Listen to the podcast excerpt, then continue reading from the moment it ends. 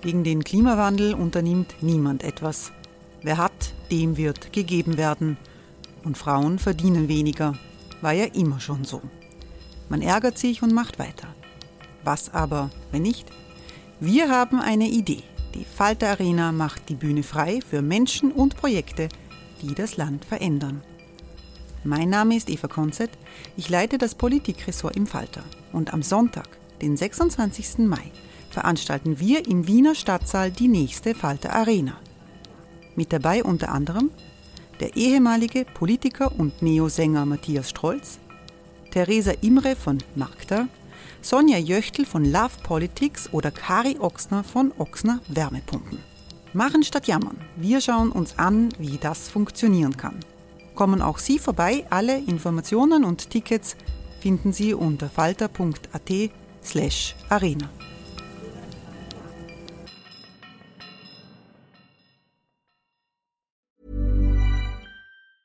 Hey, it's Ryan Reynolds, and I'm here with Keith, co star of my upcoming film, If, only in theaters, May 17th. Do you want to tell people the big news? All right, I'll do it. Sign up now and you'll get unlimited for $15 a month in six months of Paramount Plus Essential Plan on us. Mintmobile.com slash switch. Upfront payment of $45 equivalent to $15 per month. Unlimited over 40 gigabytes per month. Face lower speeds. Videos at 480p. Active Mint customers by 531.24 get six months of Paramount Plus Essential Plan. Auto renews after six months. Offer ends May 31st, 2024. Separate Paramount Plus registration required. Terms and conditions apply if rated PG.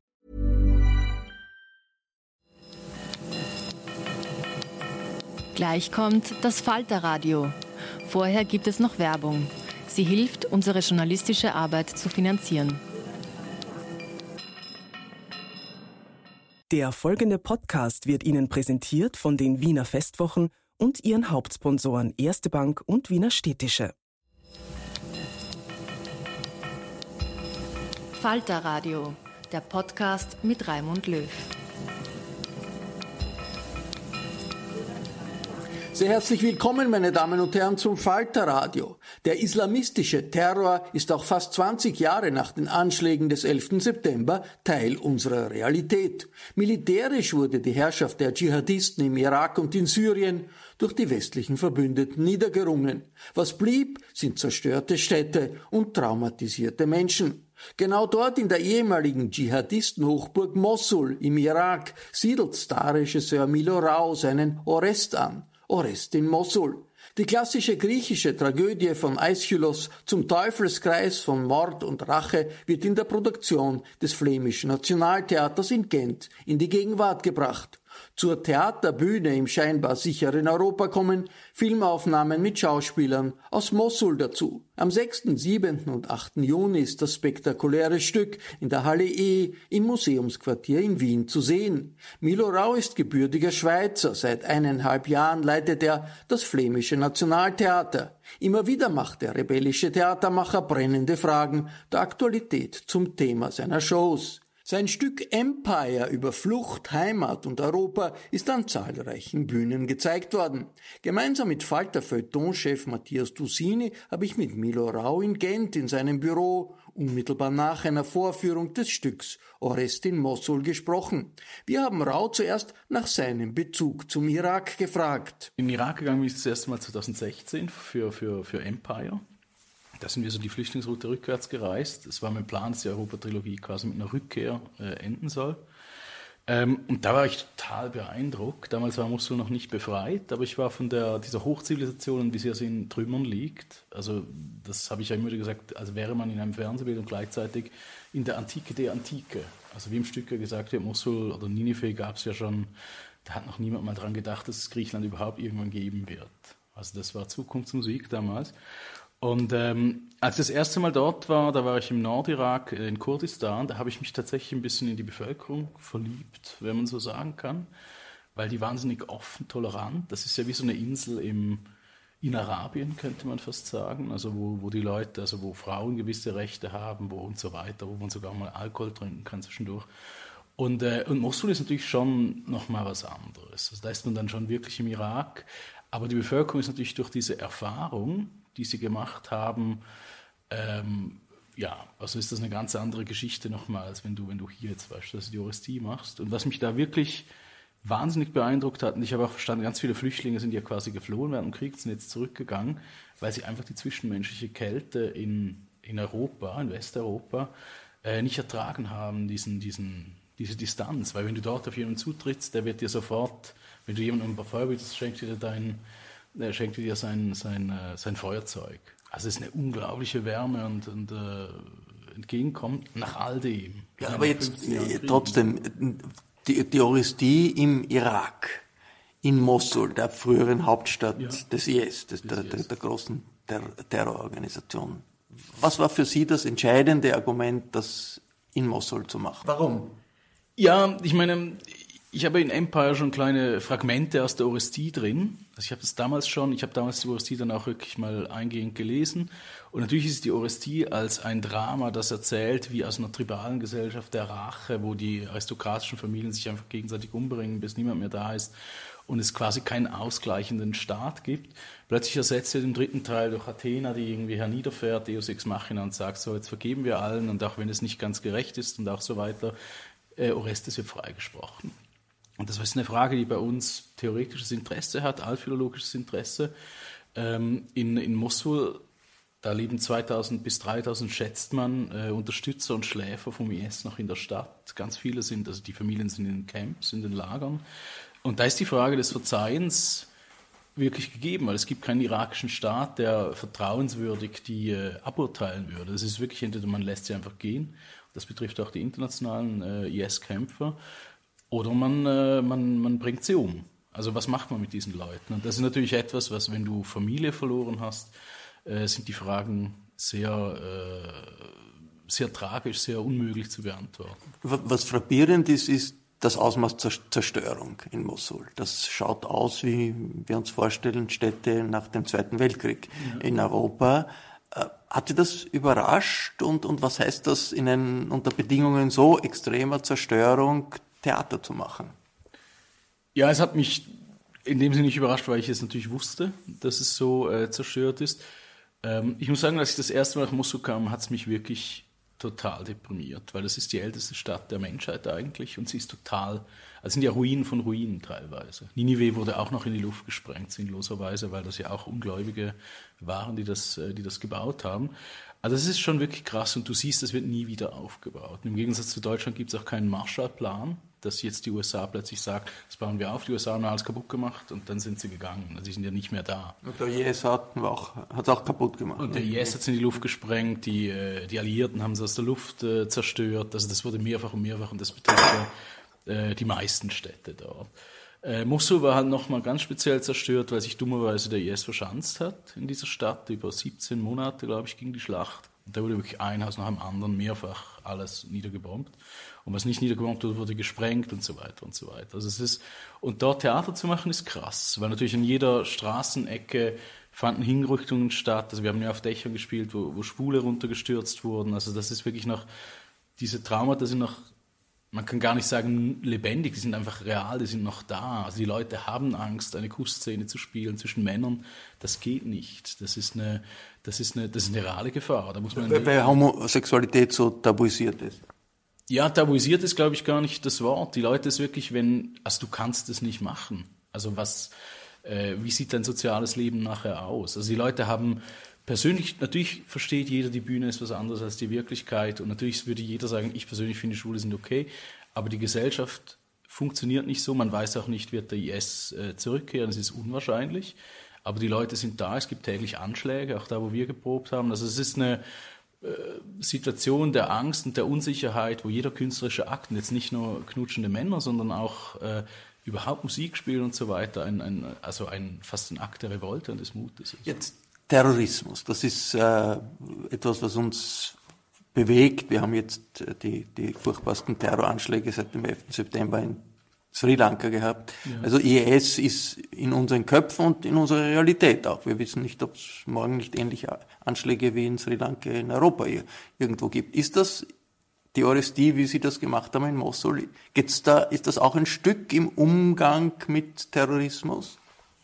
Ja, schon, aber ich würde sagen, in eine, in eine, also wir haben der Ratlosigkeit, die uns natürlich befallen hat, nachdem wir dort waren, äh, Ausdruck gegeben am Ende, indem wir sagen, okay, es gibt diese Abstimmung Und die Leute sagen, wir können nicht verzeihen, wir können nicht, also wir wollen sie auch nicht umbringen, weil irgendwie muss man ja damit aufhören. Das ist eine Abstimmung, was man mit dem was Mörder, man, mit dem Rest, oder was man macht mit IS-Tätern. was man mit IS-Terroristen, ja. mit IS-Tätern macht.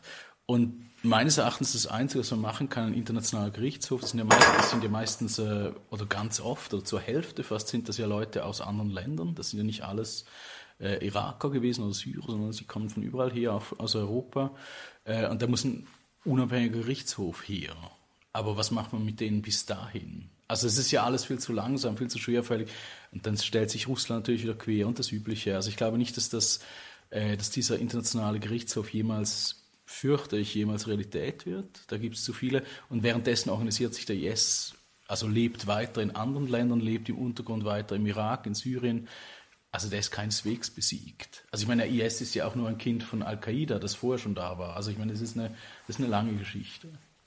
Nun ist ja der Islamische Staat auf uns zugekommen, nicht nur in Form realer Attentate, sondern eben auch in Form einer unglaublichen Medientaktik und einer einer unheimlichen performativen Kraft. Ja. Nicht zuletzt diese Hinrichtungen waren ja mhm. sozusagen, haben ja ins, ins Herz unserer Augen gezielt.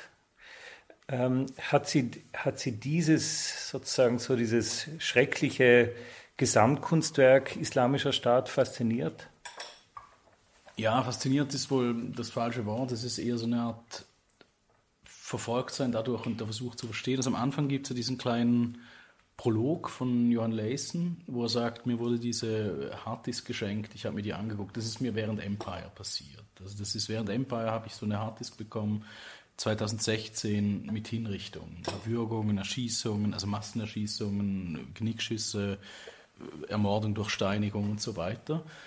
Ähm, und wir haben uns das damals äh, immer wieder angeguckt, streckenweise. Und das wurde nicht, wie soll ich sagen, es ist im Grunde keine Faszination, sondern es ist ein komplettes Unverständnis. Ähm, das zu verstehen und, und, und zu verstehen, was da eigentlich diesen Menschen passiert. Weil das Interessante an, an Hinrichtungsvideos, wenn sie quasi ungeschnitten sind, dass sie ja, also die wenigsten Filme, die da drauf waren, waren quasi ähm, Werbevideos vom IS, weil die Werbevideos vom IS sind ja immer sehr mit langen Reden vorher und dann wird jemand schnell geköpft und das war's dann. Und dann kommt irgendwie der, der, der weise Spruch, der das dann erklärt. Das sind alles Kriminelle. In diesen anderen Aufnahmen, ungeschnitten, siehst du aber, das sind irgendwelche Leute, die in der, äh, ich habe auch einen längeren Text darüber geschrieben, in der Fußgängerzone, du siehst hinten noch irgendwelche Werbungen, Leute laufen vorbei. Also du siehst, wie das quasi in einem Alltag stattfindet, der dir bekannt vorkommt, weil es der gleiche Alltag ist. Das ist auch das Gruselige, wenn man dort, dorthin geht äh, die Leute hören teilweise die gleiche Musik, die haben die gleichen äh, Wünsche und Träume und leben ein Stück weit das gleiche Leben. Das sind alles Hochkulturen. Das sind nicht irgendwelche, also wie soll ich sagen, die Brutalität kommt nicht, dass sie jetzt unterentwickelt wären, wie man sich das ja oft vorstellt, sondern einfach aus, keine Ahnung, politischen Verwicklungen, dem Pech des Landes, dem Fluch des Öls und so weiter und so weiter und dann einem langsamen Hochschaukeln der, der Grausamkeit. Aber was hat, was hat das mit uns zu tun? Sozusagen jetzt mit den Zusehern, die in Wien das sehen werden, in, bei den Festwochen, den Zusehern in Gent, ähm, in Europa. Das sind doch äh, die, diese, diese Tragödie des Irak. Ist, ist, ist eine Tragödie, die erscheint uns weit entfernt. Ja, für mich war es sehr viel näher und es war quasi ein Hilfsmittel, um die Euristie zu verstehen, die mir sehr weit entfernt vorkommt. Es ist der Klassiker unserer äh, Dramenliteratur, also der griechischen Tragödie, ist die älteste überhaupt erhaltene Trilogie, also im Grunde das älteste Theaterwerk, das wir haben. Wir sind aber nicht mehr fähig, es zu verstehen im Sinne von zu durchdringen als wirkliche Herausforderung des, wie soll ich sagen, des Sozialen. Sollen wir die Spirale der Gewalt weiterführen oder sollen wir damit aufhören?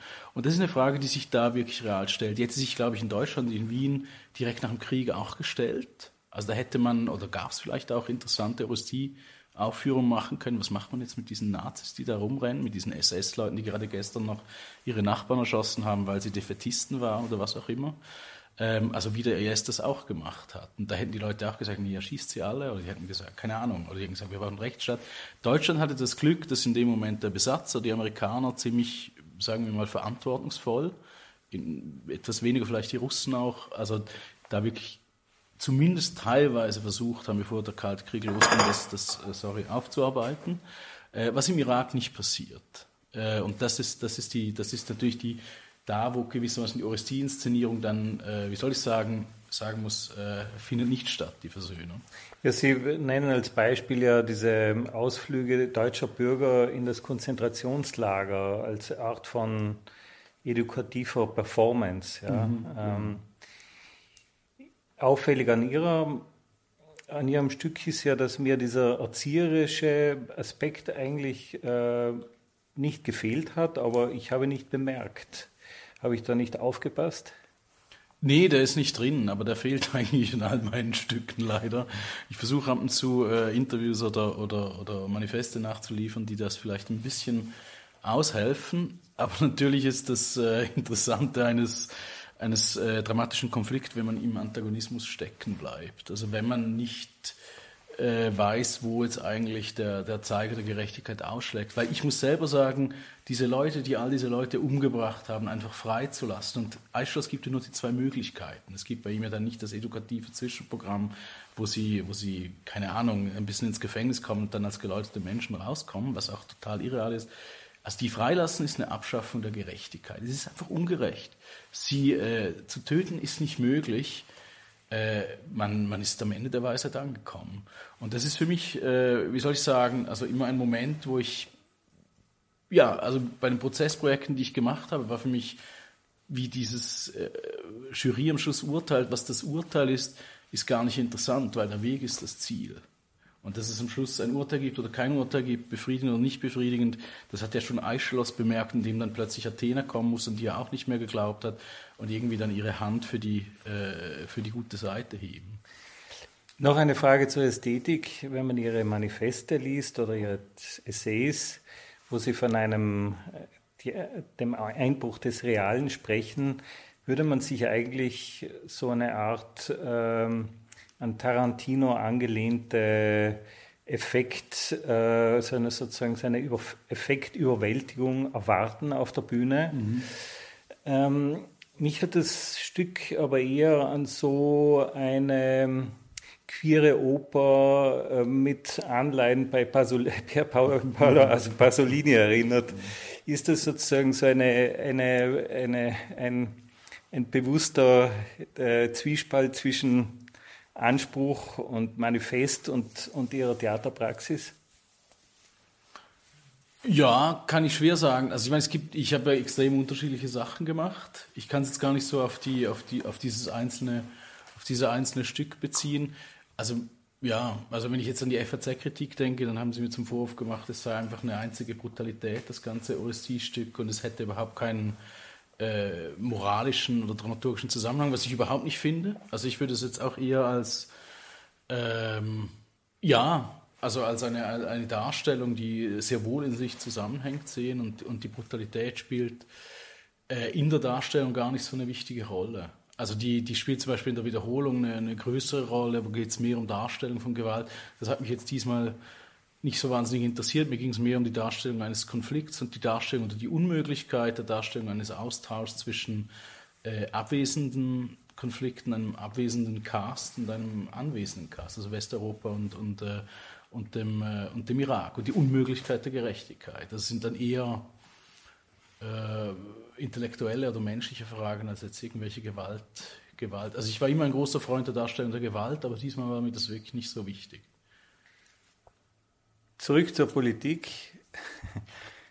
ähm, also vielleicht so als Übergangsfrage.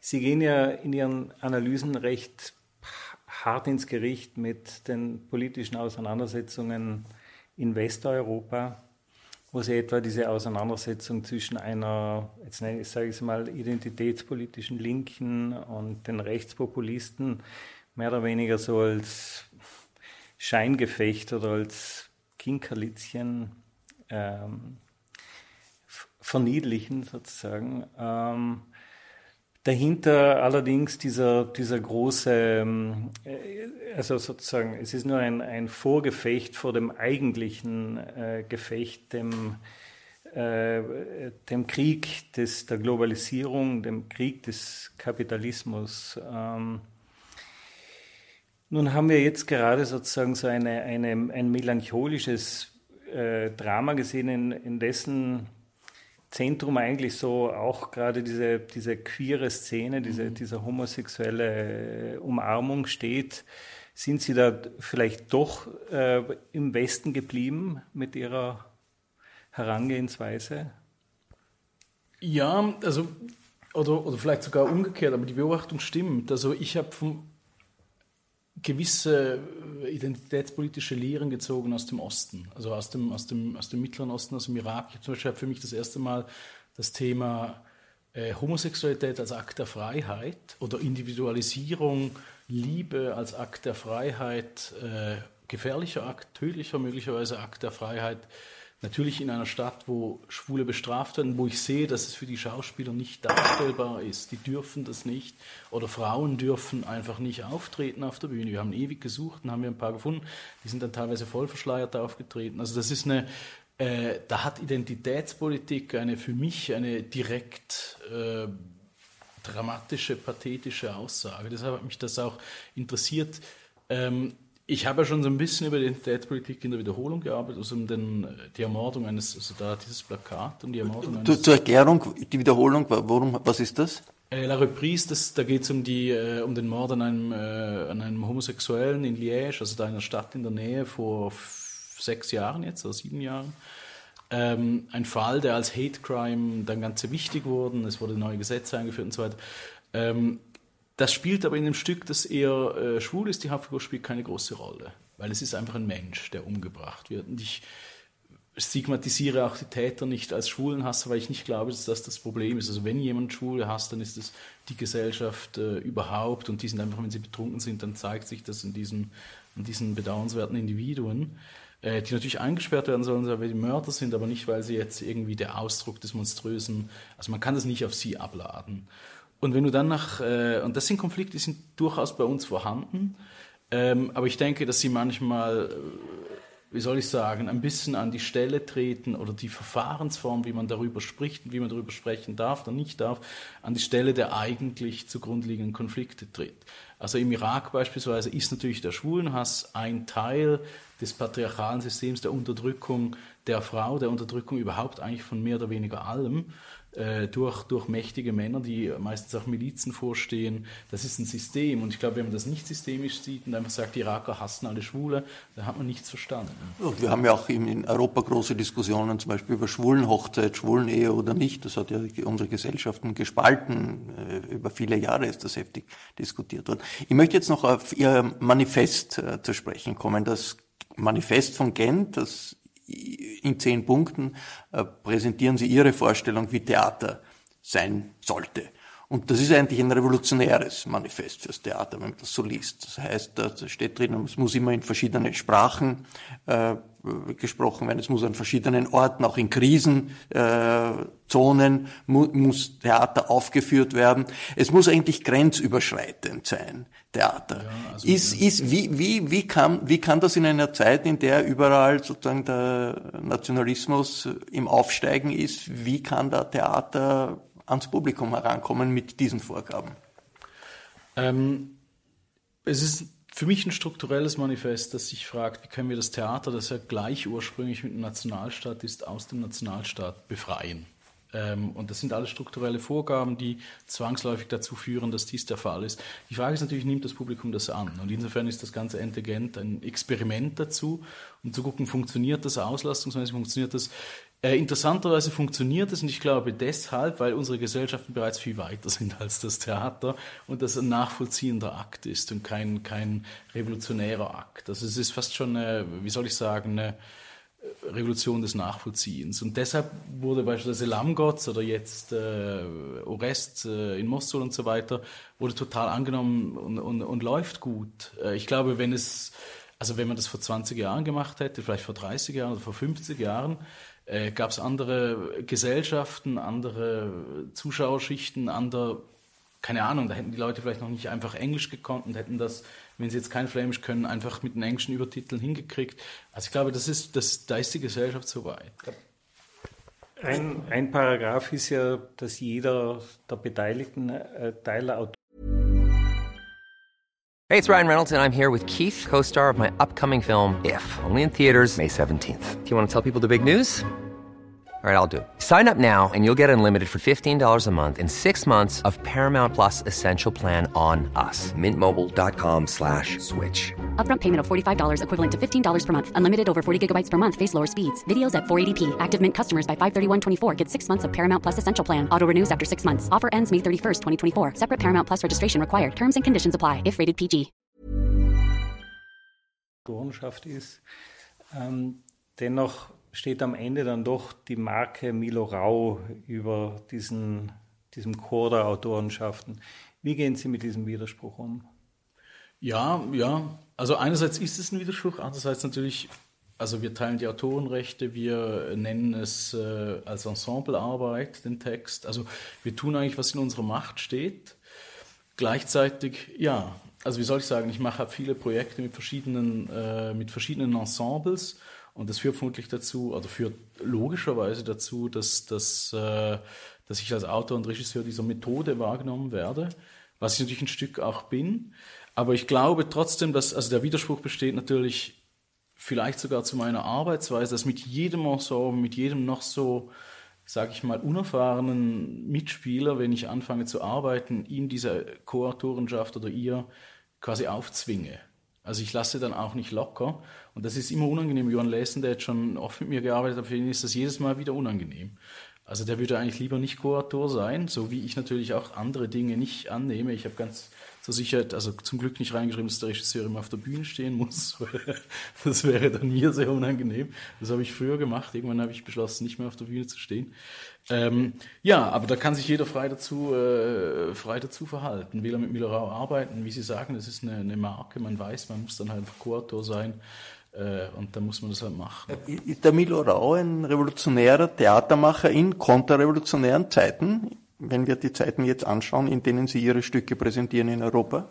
Ja, leider äh, war der, ist der Kapitalismus ja immer schon von strukturell gesehen komplett konterrevolutionär gewesen. Ich glaube wirklich, alle Revolutionen, die wir hatten, sagen wir mal in den letzten 200 Jahren, sind bedauerlicherweise, wie wir jetzt wahrnehmen, wo der Klimakollaps so nah bevorsteht, wo wir sehen, wir konnten diese Ideologie des ständigen Fortschritts, des Erfolgs, des Geldes und so weiter nie irgendwie abwenden. Kein Großsystem, nicht der Kommunismus, nicht der Sozialismus, nicht der Sozialdemokratie, nicht die Grünen. Niemand hat es geschafft, nur schon gegen die deutsche Autoindustrie so ein bisschen zu gewinnen. Wir schaffen es nicht mal, die, die, die Geschwindigkeitsbegrenzung auf deutschen Straßen umzusetzen, obwohl jeder weiß, es kommen Menschen um, es ist schlecht für die, für die, also wie soll ich sagen, wir leben in einem System, das uns derart programmiert, im Konterrevolutionären, dass uns der, der Wandel unmöglich erscheint. Natürlich ist für mich da das Theater oder sind diese Projekte, die vielleicht ein bisschen aus dem Theater herausragen, der Ort, wo man diese Revolution real in diesem Rahmen durchführen kann. Man sagt, man hat ein Weltwirtschaftsgerichtshof im Kongo-Tribunal, man, man macht einen wirklichen Kulturaustausch mit Mosul und so weiter. Also alle Dinge, die in dem System nicht vorgesehen sind, weil sie sich im Grunde nicht rechnen. Mit Ihrer Kritik ähm, auch an der bürgerlichen Institution Theater oder auch an diesem westeuropäischen liberalen Bürgertum reihen Sie sich ja ein in so sozusagen eine Schweizer Tradition, also ich denke dann an den Kurator Harald Seemann oder den, den Künstler Thomas Hirschhorn, Ihr Freund äh, Jean Ziegler, den würde ich auch dazu zählen. Gibt es da sozusagen so eine, eine spezifisch Schweizer Sprechposition, wo das, das Sie haben ja selber einen, einen bildungsbürgerlichen Hintergrund, wo das Bürgertum mit sich selbst ein bisschen auch ins Gericht geht. Also hat das was, was Schweizerisches auch an sich, diese Art der Kritik? Ja, also vielleicht ist hier der Unterschied Österreich-Schweiz ganz interessant. Also der Schweizer Selbsthass, also der bürgerliche Schweizer Selbsthass nimmt ja ganz andere Formen an als der österreichische, der ja in einer nationalen Zerfleischung ein Stück weit besteht. Äh, die Schweiz hat sich, glaube ich, gar nicht so als Nation wahrgenommen, vielleicht weil sie multikulturell ist und überhaupt nie irgendeine Wichtigkeit hatte. Also können wir uns in der Weise nicht ernst nehmen, aber wir nehmen uns, glaube ich, als Zentrum des Weltkapitals sehr ernst. Das ist die Schweiz, einfach als Umschlageplatz. Und deshalb haben wir immer wieder diese Figuren, Max Frisch kann man vielleicht auch noch dazu zählen, der sehr wohl anerkannt hat, dass unsere kleine Demokratie ein absoluter Scheißwitz ist und dass wir der große Umschlagplatz des Kriminellen sind. Das ist, glaube ich, jedem Schweizer, der ein bisschen eben, sagen wir mal, soziologischen oder, oder ein bisschen Wissenshintergrund hat, sehr schnell klar. Und dann ist natürlich die Frage, was machst du damit? Also es zynisch verdrängen, das ist natürlich eine Möglichkeit, mache ich auch ab und zu.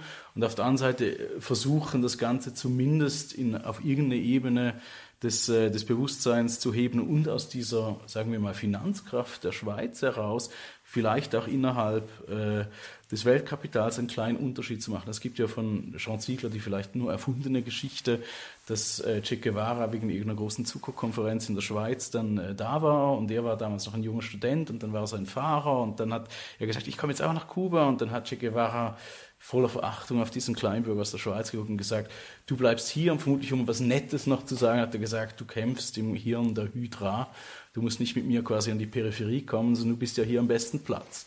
Und vielleicht war es nur Freundlichkeit, um, um Jean Ziegler als jungen Mann nicht zu beleidigen. Auf der anderen Seite stimmt es aber auch. Also ich meine, warum sollte man nicht diese, diese, diese Möglichkeit, die man als Schweizer hat, aufgewachsen zu sein in der quasi in der Aristokratie der Aristokratie, äh, warum sollte man daraus nichts machen? Aber die, der Blick auf die Welt von Mosul aus, vom Irak ja. aus, verändert das nicht Ihre Sicht ein bisschen auf den Westen? Also auch wenn äh, der Punkt ist, die mögliche Hoffnung ist nicht sehr viel Hoffnung in dem Stück, aber die mögliche Hoffnung ist vielleicht ein internationaler Gerichtshof. Dann ist das doch Menschenrechte. Das sind ja westliche Werte, ähm, Werte der liberalen Demokratie auf internationaler Ebene. Also wenn man sozusagen das, dieses, diese Katastrophe sieht im Irak mit all den verschiedenen äh, Volksgruppen, die sich gegenseitig vernichtet haben, zerstören und das nimmt kein Ende, das nimmt kein Ende. Die Menschen selber haben ja wahrscheinlich auch eher eine, haben auch eine Sehnsucht nach liberaler Demokratie. Verändert das ein bisschen auch Ihre Sicht auf den Westen? Sehnsucht nach der Schweiz müsste man vielleicht ergänzen. Gut, das haben viele. Ja. Die Schweiz ist ja eine Möglichkeit, die sich aus dem Unglück anderer Weltregionen äh, logisch ergibt. Und der Westen ist ja nicht im Westen, der Westen ist überall und der Osten ist nicht im Osten, sondern also wir leben in einem Weltinnenraum, wo wir alle am gleichen Ort sind. Und insofern tun die Reisen schon sehr gut, dass man nicht sagt, es ist ja alles toll, weil wenn du in der Schweiz bist, gehst du wirklich davon aus, es ist alles toll. Das Schlimmste, was passieren kann, ist, dass du kein Grundeinkommen kriegst. So, das ist ganz übel. Oder eine kleine Pension oder was soll ich sagen, dein Chef ist nicht lieb zu dir. Oder du kriegst Krebs. Ich meine, das geht alles. Aber irgendwie, wenn du da hingehst, merkst du, aha, es gibt Zusammenhänge des Glücks und des Unglücks, des Reichtums und des, der, der Armut. Das eine das andere bedingt. Und da, also um das kurz äh, rund zu machen, diesen Gedanken, da bin ich einerseits natürlich Melancholiker oder Pessimist, auf der anderen Seite versuche ich dann doch, also ich mache Stücke wie äh, Orestes in Mosul, was im Grunde ein melancholisches oder pessimistisches Stück ist. Auf der anderen Seite mache ich jetzt eben, also nächste Woche machen wir den, also beginnen wir mit dem, mit dem Jesus-Film in, in Italien oder wir machen eben in Kongo dieses, diesen Weltwirtschaftsgerichtshof, den wir fortführen. Also versucht man dann noch gemäß Gramsci, Pessimismus der Vernunft, Optimismus des Willens, also trotzdem zu versuchen, Institutionen zu schaffen, äh, die dem Stück weit Abhilfe schaffen können. Aber ich glaube, dabei nicht melancholisch zu werden, das manchmal auch einfach nur zu beschreiben. Also ich bin ja ein großer Fan, beispielsweise extrem vieler pessimistischer, melancholischer, also zum Beispiel der Lyrik, die ist ja immer melancholisch und pessimistisch. Oder die Orestie, das ist ein extrem pessimistisches Werk. Das im Schluss gibt es diesen kleinen dramaturgischen Clou, dass plötzlich Athena kommt. Aber eigentlich ist es einfach ein depressives sich ausquatschen von Kriegsverbrechern. Sie fahren dorthin, wo die Konflikte richtig sind und wo das Leben ja auch eine andere Realität hat als bei uns. Ist Ihnen die Demokratie mit diesen ganzen kleinen, äh, unangenehmen Auseinandersetzungen zu fad? Ich würde das ehrlich gesagt nicht auf die Demokratie, sondern eher auf den Wohlstand ähm, ab, abwälzen, weil also meine Demokratie gibt es ja in allen Formen. Ähm, aber ich glaube schon, dass der Wohlstand zu einer, einer Geistes- und vielleicht sogar Lähmung der Empfindsamkeit führt, die tatsächlich gefährlich ist. Also ich glaube, in der Schweiz, also meine Kritiker oder auch in Deutschland und überhaupt, die gehen ja wirklich davon aus, dass ich ein paranoider Marxist bin. Und weil sie das einfach im Grunde nicht wissen. Und für mich war also der, der Typ, der Jesus spielt, der auch als Sklavenarbeiter auf den Tomatenplantagen war, jetzt Aktivist ist aus Kamerun, da in Italien. Äh, der hat mir gesagt, Milo, du kannst über diese Dinge gar nicht sprechen, wenn du sie nicht erlebt hast. Und dann sind wir auf die, auf die, also sind wir in die Lager gegangen für ein paar Wochen. Und ich muss sagen, schon nach wenigen Tagen war ich total fertig. Und ich habe verstanden, was eigentlich abgeht bei diesen 500.000 Leuten, die da in Süditalien irgendwie feststecken. Und das, das, worauf bezieht sich das jetzt, nur damit wir es verstehen? Nee, das bezieht sich auf eine Erfahrungsqualität, die man durch Reisen Aber das ist ein Stück, das Sie, das Sie gemacht haben, wenn Sie das nochmal erklären können. Ah, das bezieht sich auf, auf, äh, auf das kann ich, das ist das da. Aber da habe ich jetzt gerade erst die Förderung, morgen beginnen wir quasi das äh, Drehbuch weiter auszuarbeiten. Das ist das neue Evangelium. Okay. Und ich habe ähm, also ich habe Leute in Flüchtlingslagen gecastet und das machen wir in Matera, In- das Kulturhauptstadt ist, Ja. genau.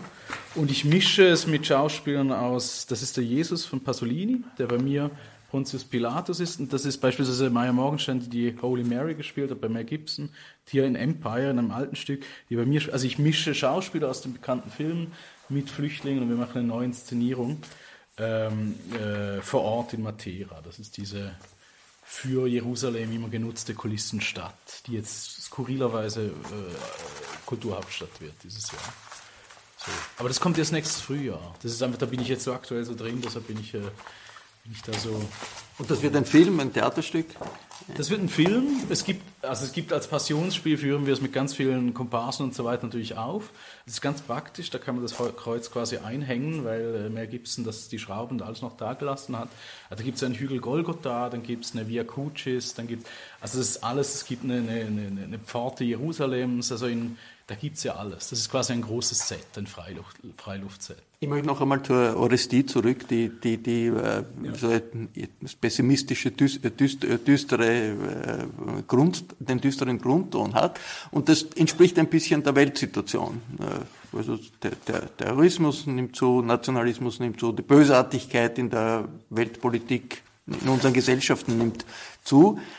Ist das eine, und das ist extrem, wie Sie beschreiben das im Irak, also das ist einfach die Extre- Extremsituation, ja, in, in der, äh, zu der diese verallgemeinerte Bösartigkeit äh, für, führt, führen kann. Macht, äh, führt das nicht dazu, dass man schon ein bisschen äh, verständnisvoller äh, sein muss gegenüber liberaler Demokratie, die sozusagen viele Linke äh, immer angeprangert haben als also der, der, der, der Punkt, wo die Weltherrschaft des, des Kapitalismus das, das, das Elend bringt, weil die liberale Demokratie doch Institutionen hat, die Korrekturen möglich machen. Und äh, die, die, dieses Welt, dieses internationalen Gerichtshof, der, der in, hier in Mosul angesprochen wird, das ist ein möglicher Ausweg. Was soll man tun mit den IS-Verbrechern? Also sie vor ein internationales Gericht stellen. Ja, das ist liberal, das ist liberale Demokratie. Also macht, ma, macht diese Erfahrung in Mosul sie ist jetzt ein bisschen nachsichtiger gegenüber der liberalen Demokratie. Also es macht mich nachsichtig gegenüber funktionierenden Staaten. Und ich glaube, das sollten wir, ich meine, warum gibt es diesen Krieg im Nahen Osten? Das ist, weil die USA das Öl brauchte im Irak und deshalb einfach Saddam abgeräumt hat und dann brach das Chaos aus. Ich sage da gar nichts darüber aus, ob er ein Monster ist oder nicht, er ist eins. Aber die Zerstörung des irakischen Staates hat zu dieser Kettenreaktion und nachher des syrischen Staates hat zur Kettenreaktion äh, dieser ganzen Leiden der Zivilbevölkerung geführt. Und da bin ich, äh, also auf eine fast schon antidemokratische Weise wird man dann nachsichtig und denkt so lieber einen funktio einigermaßen funktionierenden Staat als Milizenherrschaft. Weil das ist wirklich, das ist, das ist, ich meine, die ganze OSD geht davon, geht darüber. Milizenherrschaft ist scheiße. Ein Gewaltmonopol zumindest irgendwie demokratisch am besten ausbalanciert, ist das Beste, was passieren kann. Und, und, und absolut richtig. Ich glaube halt nur, das Problem ist, und das noch einmal, äh, die, die großen Imperien, ich habe gerade jetzt einen Text geschrieben über die EU und über den Schengen-Raum, also wenn es äh, befriedete imperiale Innenräume gibt, die demokratisch und wohlfahrtsstaatsmäßig und so weiter ausbalanciert sind, die brauchen aber Außenräume, wo beispielsweise die billigen Rohstoffe herkommen. Also wir brauchen einen destabilisierten Mittleren Osten, wir brauchen ein destabilisiertes Zentralafrika, weil wir selber kein Kultan haben. Europa hat auch zu wenig Öl. Woher sollen wir das nehmen, wenn das starke Staaten sind, die sagen wir, nee, wir brauchen das selber oder nee, das ist jetzt ein bisschen teurer, äh, dann hätten wir ein Problem. Und wenn die Staaten das versuchen, dann müssen wir sie destabilisieren. Und das ist für mich der große Zynismus. Also ich wäre der größte Freund einer pluralen Weltordnung, wo alle Staaten sich zusammentreffen und absprechen, was ist das Beste für uns und den Planeten. Ja, wobei der, die, Terrorherrschaft eines Saddam Hussein oder auch die Terrorherrschaft des Gaddafi in Libyen natürlich äh, zwar nicht Milizherrschaft war, aber sicherlich nichts, was in irgendeiner Weise einen Ausweg für das Elend dieser nee, Gesellschaften nee. hätte, hätte bieten können. Jetzt lassen Sie mich noch fragen, äh, also irgendwie bei Bertolt Brecht haben wir gelernt, okay, es muss, sollte irgendeine Lehre geben bei politischen Stücken. Es ist vielleicht vereinfacht, aber, aber doch. Also es ist irgendeine Art von, was man daraus will, dass daraus die, die, die, Brecht wollte, dass natürlich die Leute, die hingehen und sich das anschauen, etwas, eine Lehre daraus ziehen aus dieser Erfahrung. Wie ist das bei Ihnen, bei der Oresti? Also bei Orestes Mosul äh, hatte ich diese Hoffnung auf einen brechtianischen Moment in Mosul selber auch. Der hat nicht stattgefunden und ich glaube, ich muss die Botschaft bringen, die, äh, die, die ich gehört habe, die ich erlebt habe. Also ich hätte auch gern gehabt, dass am Schluss vom äh, Probenprozess alle gesagt hätten, ja genau, äh, Friede, wir werden jetzt alle Anwälte äh, und wir schaffen dieses Rechtssystem. Also was wir vielleicht im Kongo-Tribunal ein Stück weit hatten. Ähm, aber hier einfach nicht. Also die Leute wünschen sich Friede, gleichzeitig sind sie total, wie soll ich sagen, man weiß nicht, was in einem halben Jahr in Mosul äh, passieren wird. Also es ist einfach offen. Es gibt, kein, es gibt wirklich keinen Anlass zu großartiger Hoffnung. Und Sie haben auch niemanden, der sozusagen ein Sympathisant von IS war oder das vielleicht auch noch ist, zu Wort kommen lassen. Die IS ja, hat ja schon eine reale Basis in der in der, in der Gesellschaft. Ja, klar. Also vorher Al-Qaida und vorher, also ich meine, das, das, das gab immer eine reale Basis, vor allem im, im Widerspruch zu Bagdad, also in einer gewissen Unabhängigkeit. Deshalb war die Bevölkerung auch offen dafür, bis sie dann gemerkt haben, das ist, äh, das, das, das ist nicht das Richtige. Also es sind vor allem auch die Eliten, die das wollen. Ich glaube, die Zivilbevölkerung will einfach Frieden und eben Demokratie und Gerechtigkeit und dann halt ein normales Leben, so wie wir auch. Ähm, für mich eine interessante Figur in dem Zusammenhang ist Athena, die ja äh, lange kooperiert hat mit dem IS aus, wie sie sagt, und ich glaube, es stimmt auch ein Stück weit, äh, natürlich als Opportunismus, um ihre Töchter und so weiter zu schützen. Gleichzeitig ist sie aber auch ultragläubig und sie ist die Frau, die uns versucht hat, über die ganze Probenzeit hinweg von diesen schwulen Küssen abzubringen. Und für sie ist das wirklich ganz, ganz schlimm und gefährlich. Und ich will nicht unbedingt wissen, äh, wie sie jetzt handeln würde, wenn der IS wieder an der Macht wäre. Und ich glaube, das ist halt, das ist bei vielen, also wir sind Kippfiguren, ideologisch gesehen. Und äh, wenn du halt sehr, sehr gläubig bist und du findest einen säkularen Staat scheiße, dann bist du anfällig für den IS. Ja, danke aus meiner Sicht. Ja, vielen Dank. Nein, da, da stelle ich noch jetzt eine, eine Frage. Wien, sozusagen, äh, haben Sie äh, die Erwartung für, die Erwartung für Wien. Ist das äh, für Sie etwas, erwarten Sie da von der Kritik oder auch vom Publikum in Wien Akzente, die Sie vielleicht in Gent nicht haben, die anders sind, die mit der spezifischen Situation in Österreich zu tun haben? Ja, also ich, ich denke auf jeden Fall, aber jetzt nicht nur, wie gesagt, bei der OSD, sondern bei allen Stücken sind die Österreicher ja auf eine aggressive Weise politisiert. Also der Diskurs in Österreich ist ja immer ultra antagonistisch und extrem eigentlich, wenn man es so ein bisschen vergleicht, also mit der Schweiz sowieso, aber auch mit anderen Ländern. Das geht ja immer gleich äh, ganz, ganz weit und eigentlich wird auch immer sehr persönlich. Das finde ich ja persönlich interessant und toll. Das ist sehr, also sagen wir ein theatrales, ein theatrales äh, Klima. Und das, das ist geil. Ich meine, auf der anderen Seite ist natürlich, ähm, auf der anderen Seite kann ich es natürlich schlecht also was Orestes in Mosul anbelangt, schlecht, äh, schlecht abschätzen. Also man, ich finde es ja immer interessant, so die Kritiken beispielsweise gegeneinander zu legen. Und sie sind ja dann doch immer Ausdruck der, der ähm, wie soll ich sagen, der nationalen Erwartungshaltung. Also zum Beispiel Kritiken aus Frankreich und Belgien da war überhaupt niemand, also die fanden das einfach super, da war niemand enttäuscht, dass es keine Lehre gibt. Aber in Deutschland beispielsweise hatte ich, glaube ich, zwei Kritiken, die ich gelesen habe oder drei. Und da kommt das immer irgendwo vor. Was ist jetzt die Lehre? Warum wird das veranstaltet, wenn wir am Schluss nicht wissen, ob jetzt, äh, keine Ahnung, ob uns die Orestie noch was sagt oder ob irgendwie die Gerechtigkeit eine, eine, eine humane Möglichkeit ist. Und, und, äh, und, und so gibt es, glaube ich, Erwartungshaltungen, die ich in Österreich dann zu wenig, äh, denke ich, kenne hätte ich auch noch gleich eine Anschlussfrage. Martin Kuschei übernimmt demnächst das Burgtheater, ja. also ein, ein, Theater, das von der Dimension her ja um einiges größer ist als das, das, das Sie hier leiten, also ein staatstragendes Theater mit einem riesen Budget. Wenn er ein Manifest äh, für das Burgtheater schreiben würde, hätten Sie da ein paar Paragraphen als Vorschläge für ihn? Also ich glaube, wenn er wirklich ein Manifest schreiben würde für das Burgtheater, ich meine, das kann ja nur, das Burgtheater ist, wie Sie richtig sagen, eine derartige Institution, dass alles, was Martin oder sonst jemand da macht, äh, im Grunde dekorative Installationskunst ist. Also das hat, er kann ja nicht die Institution ändern. Und ich glaube, das Burgtheater, und ob man das jetzt positiv oder negativ ist, ist wirklich der Ausdruck des nationalstaatstragenden Theaters, das ich rundum ablehne. Und äh, da steht eigentlich nur die Auflösung des Burgtheaters insgesamt äh, zur Debatte. Also wenn er wirklich was ändern will. Also die Besetzung eigentlich, nicht? wie das 1968 die Besetzung, gescheitert ist. Und dann sollten diese Besetzer quasi, also ähnlich wie hier, einfach zum Ensemble ernannt werden. Und dann kann die Besetzung fortgeführt werden. Aber ich glaube, ja, also in dem opernhaften äh, Ballast, der auf diesem Haus ist, das, da ist Martin und jeder andere ist da hilflos. Das hat keinen Sinn. Deshalb würde ich an so einen Ort, ich bin ja nicht mal nach Zürich gegangen. Also ich weiß ja schon, warum Hegel sagt es so schön, man erkennt das Wesen des Kämpfers an seinen Waffen. Und ich habe schon gewusst, warum ich diese, diese, äh, dieses handliche Florett wähle und nicht diesen, diese, diese Stalin-Orgel äh, äh, Burgtheater weil da muss man abliefern. Ja, das Volkstheater, Sie waren ja dort, da ja. vielleicht eher noch eine, ein Theater in Ihrer Waffengattung. Ja. Wäre, würde eher reinpassen in mein Waffenkämmerchen. ja, ich, ich komme halt aus der freien Szene, ich arbeite zwischen den Medien, ich interessiere mich jetzt nicht wahnsinnig dadurch, den Shakespeare zum 500.000. Mal zu machen. Ähm, und dann glaube ich, ist das Burgtheater halt nicht also das, das soll man.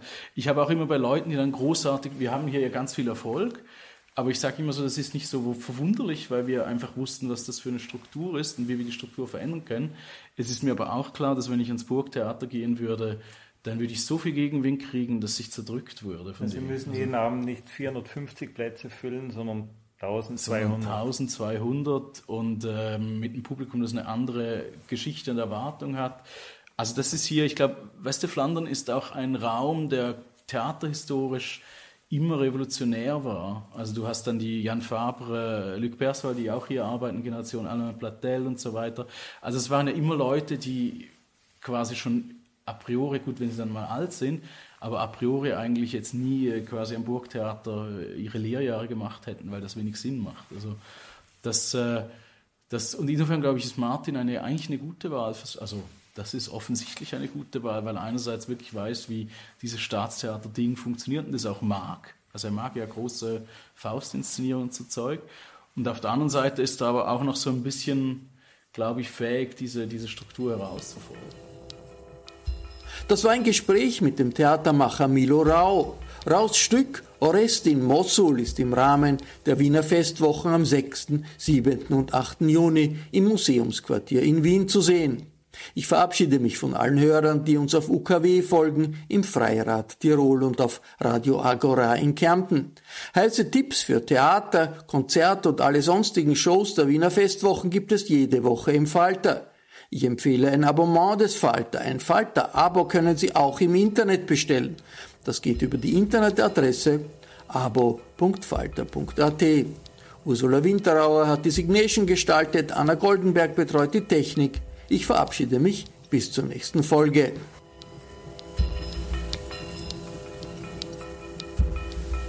Sie hörten das Falterradio, den Podcast mit Raimund Löw.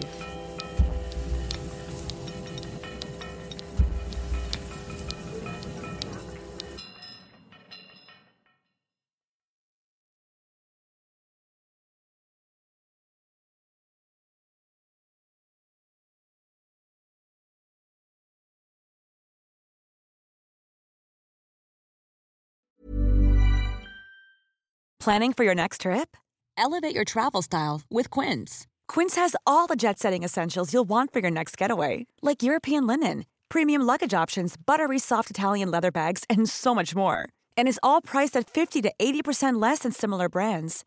Plus, Quince only works with factories that use safe and ethical manufacturing practices. Pack your bags with high-quality essentials you'll be wearing for vacations to come with Quince. Go to quince.com/pack for free shipping and 365-day returns.